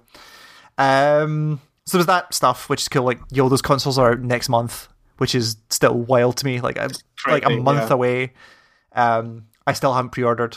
I'm probably not going to at this point. Um, we'll see what happens in the new year once there's you know games. Um, yeah, I'll, I'll I'll worry about it when the games are out. And then Yeah. the stock will probably be higher. So theoretically. Um, so you sent me the story. I completely missed this, and you sent me the story. Um, so Baldur's Hmm. Gate three yeah, early access. Um, yes. and I know you're you're not touching it until it's ready. No, that that a game called Baldur's Gate 3 is too important to me as a person to play in parts or in a broken state or I want that game when it is has a clarity of vision and like is like a, has a thing on it that says this is the game that we want to make Yep. like it is this then I'll play it which will be 1.0 which will be in like a year or something like that so who knows Yeah. Um, and so when I saw it going on early access, the I have a work chat with some people about that we were talking about games, and a couple of them were like, "Oh, cool! Baldur's Gate three came out. We should I should play that." I was like, "You know, it's the early access version, and like all of the early reports are saying this thing is buggy as hell." And they were like, Oh, "Ah, yeah. ah, it's like So an ear- ah, it's like an early access game. Like, of course, it's got some bugs. It's early access. It'll be fine." And then like the next day, they're like, "Yo, this thing's buggy as hell." like, Yeah. straight up like they were the, the person I was talking to like they're enjoying it, but like one blue screen, multiple soft locks, like that kind of level of technical issues with it right now. So I'm not surprised people are going to wait on it, especially yourself. Um, Yep. But the, thing you sent me was that they pushed a, a hotfix um, with some patches, uh, with some hotfixes, and they had a note about the character creator. Was the thing? Yeah, so this is re- this is really interesting because I was I, I I always find it fascinating because I I am a like Dungeons and Dragons player. Like I've seen multiple people gen characters and stuff like that about how people go about genning characters. It's like a very personal thing that has a lot of like what that person wants to do and how they want to do it. And so when Larian came out and they say, oh yeah, they've got like they they pulled together all of the character creation data for the Baldur's Gate 3 early access that have been made right now. They are able to, because God knows players don't understand how much data developers can pull out of their game. Yeah. So they pulled all the data for character gens that have been gen thus far, parsed it out, figured out all the data, and then used it to create the average character that a person makes in Baldur's Gate 3. So like the most basically the, the, the most widely chosen thing including like race, gender, everything, and made that character and put it out on their Twitter account. And it was a white chisel jaw dude with black hair, short black hair, and no distinguishing features whatsoever. He Like weirdly most he weirdly looks like um the Peter Parker from the Spider-Man game. Sure, yeah, he, he totally does. That is that would be a fair comparison, and it is like they. I think they put it out on Twitter saying like it, it was a joke, but they were like, "Oh yeah, we're not angry, we're just disappointed." Like, so I, i've got I've got the post here. Um, we took the most popular cut choices in character creation and recreated this. We thought our analytics system wasn't working. We checked it is. Congratulations, you've basically made the default vault dweller. What the hell, guys? We gave you demon eyes, horns, and tails. We're sorely disappointed. Go crazy. We worked hard on this. yeah, so, yeah. So like in in the it's not it's not obviously it's not complete. They don't have every race in yet, Yes. But in the the breadth of character gen that exists in Dungeons and Dragons Fifth Edition, which is what this game is based off of, there are even like you could even go one step further and be like, I'm gonna make an elf like be that daring. Like you don't have to go down the rabbit hole of I want to make like a tiefling that's purple that has this this level of horns, this tail. I want to make a dwarf with this level of beard, like all this stuff. Just it, it is it is kind of sad that when they're presented with all these options, people pick generic human man, and it is it's just sad. Like I, I I- like like genning characters is a really cool process, especially Dungeons and Dragons. Like it is as a super where you can be as creative as you want. You get to make this whole character that can do whatever. Like it can be anything that you want it to be, and people pick generic man. Like it's it's just so sad. Like it's unbelievable. Because I even thought, because Um, I imagined that my anytime I'm playing a fantasy game of this type, like my character's are always like I try and I always go like it's usually like female elf with some kind of braid. Like that's just the character that I've built up over these years. Like that is my Mhm. that's the character I've been using since like fucking Neverwinter Nights. So I and I thought that was going to be like the default because I assume every because my in my head nobody keeps everything at default, right? Like you either go like Monster Factory no middle sliders or you Yeah. at least change one of everything, right? yeah. So it's like there's nobody like the thing I do is probably going to be the default character is my guess. Nope. White dude. No. Okay. There are people. Sure. There are people that just pick the generic white dude, and there, are, the, like I was talking to you about this. There are reasons to do that in Dungeons and Dragons. Like there Yes, are reasons, there mechanical reasons human. to do that. Yeah, which is which is sad. Like it, th- this is a whole other aspect of D and D where like I wish that this wasn't the case because it is like the the benefit that you get from picking human is probably like the best racial benefit in Dungeons and Dragons because it's so open. But a free feat is a really powerful thing that lets you kind of dictate how that character works. So when people want to do a very specific thing with a character, they feel almost driven to be human because it lets them do the thing they want to do as quickly as they can. Yes. Which is really sad because then they don't have the option of being like all these other cool races that you could could like could be.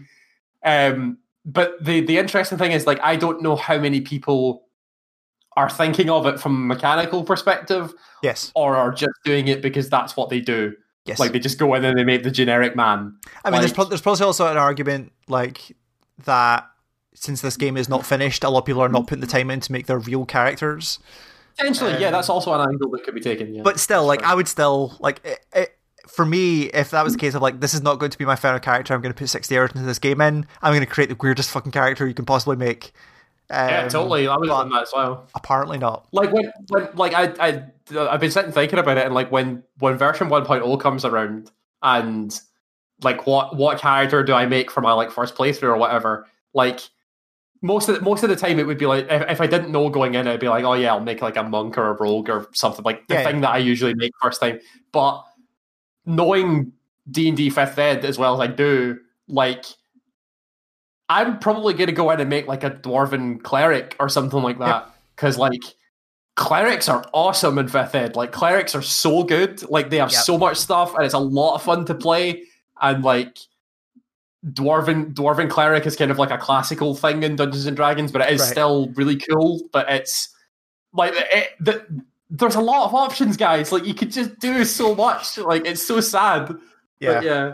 Ah. anyway. Please, please, if you're a person out there that is playing generic man number six million, like Try something else. at least, at least, yeah, at least uh, when you're done playing generic man, at least go back and try something else. There are so Yeah. many cool options. Take like, I, I advise you to do the complete opposite of what you did. Like, go and be like a tiefling or something like Yeah. that. Go be something fucking crazy. Because like, if it's if it's anything like how it should be in Dungeons and Dragons, being a tiefling in that world is going to be fucking weird. Because Yeah, it's hard being a um, tiefling in D and D. my DM for the the D and D I'm playing at the minute, her character she's playing in the other game, she's not DMing, she's a tiefling, and the stories have been wild from that Yeah. thing so far. So it is if if you're a D and D player, the two things that are the hardest to get away with are being a tiefling and being a drow.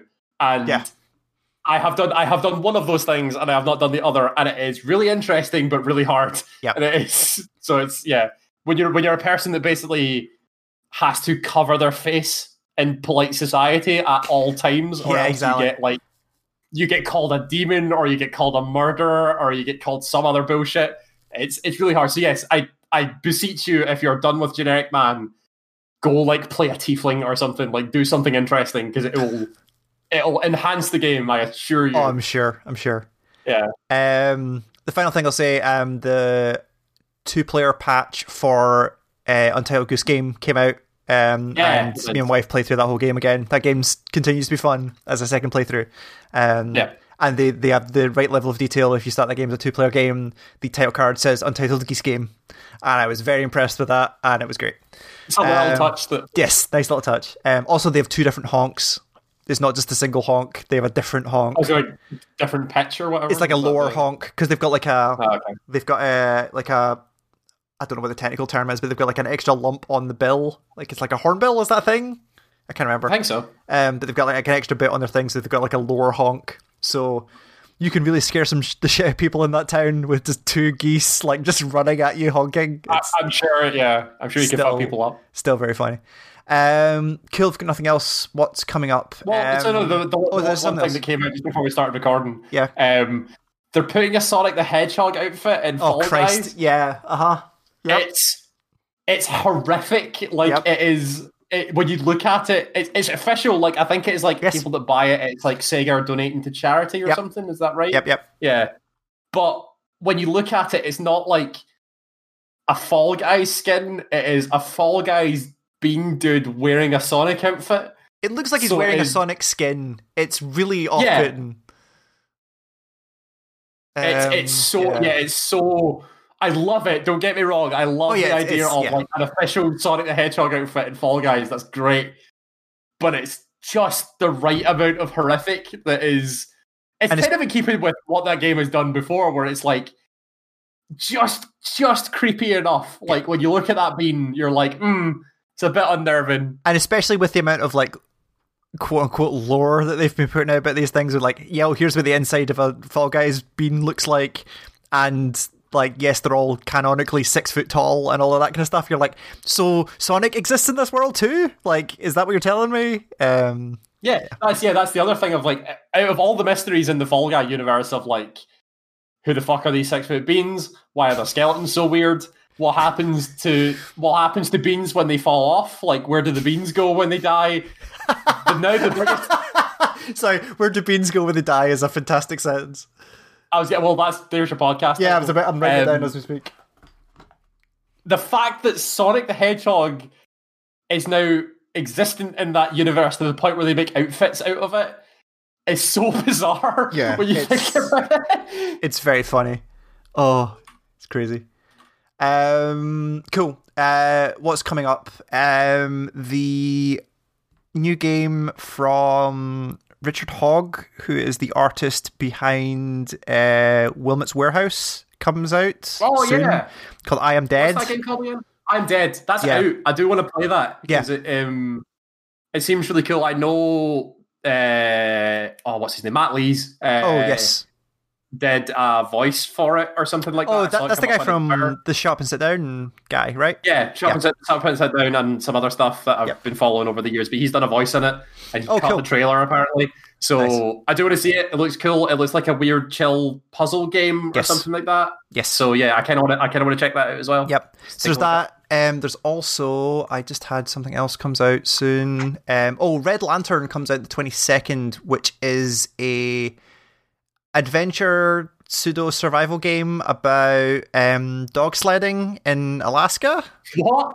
okay. Um, you should go look it up. It's That's called a Red one. Lantern. It's uh, it's got a really cool trailer. I've been. It was announced a while ago. I think it was a Nintendo stream actually that they announced it. Um, looks looks cool. Looks like an interesting.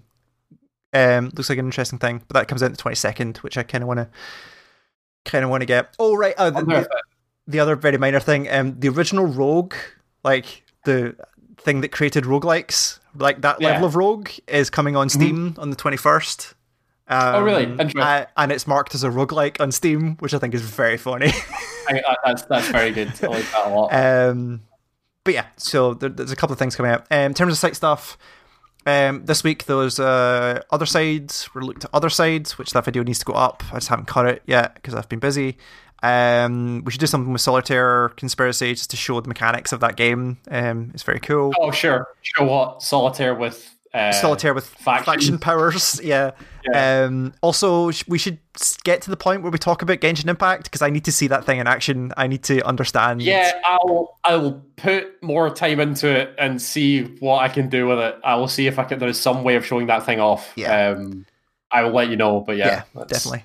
Um, cool. Just see if there's anything else that's coming out this month. No, don't not, until next time we do stuff. The um, Watchdog Legion comes out the 29th. I was gonna say that was the thing. I was like, I'm sure there's something that comes out in October, and it's Watch 29th. Dogs Legion. Yeah. Um, also, the next Dark Pictures game comes out in the 30th, so we should play that other one that I bought. Oh, on- man. Yeah, I got it on. I got it of on sale, and it's got the friend play thing, so you can play with us Oh yeah, free. So so play that. we should do that.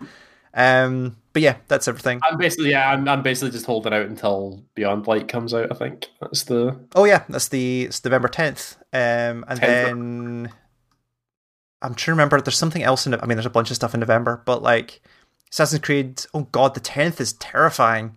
The tenth Yeah. is Assassin's Creed, Destiny Two, Beyond Light. Um, where was the other thing? Uh, Madden, Why does it say- Madden, why does it say NBA? Watch Dogs, and Yakuza Oh, yeah. all come out on the tenth. oh Jesus, yeah, you're Yeah. right. and then November, uh, then the twelfth is uh, fucking Cyberpunk, right? No, Cyberpunk's the nineteenth. Oh, you're right. What's the twelfth? Oh, the twelfth is the the console launch, right?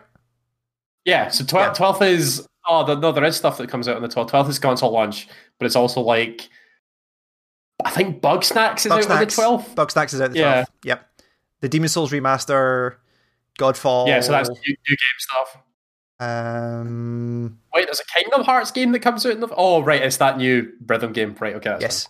Uh, Thirteenth is Black Ops. Seventeenth is a new version of Mortal Kombat. And then Cyberpunk's nineteenth. Yeah. Yep. Cool. So there's stuff. Video, Um, video games will happen eventually at some God, point. I'm yeah, like I'm I'm not going to get into it, but like it's so depressing to watch CD Projekt Red just continue to do real bad things to make me unexcited Yeah. about Cyberpunk again. Like, God, they're trying their they're trying their best not to make you play that game. I know they're really trying. They're they're really trying, but man, I'm excited for that game. Um, yeah, we'll see. Anyway, uh, GameIndustrY.com is the name of the website. You can find all of our articles, videos, and podcasts are up there.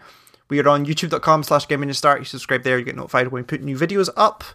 Um, we're on Facebook and Twitter. If you search Game Ninja Start, you find us there. Podcast at GameNinjaStart.com is the email address if you want to get in touch. And that's us. Enjoy whatever you're playing. Stay safe, and we will see you in two weeks. Goodbye. Hi.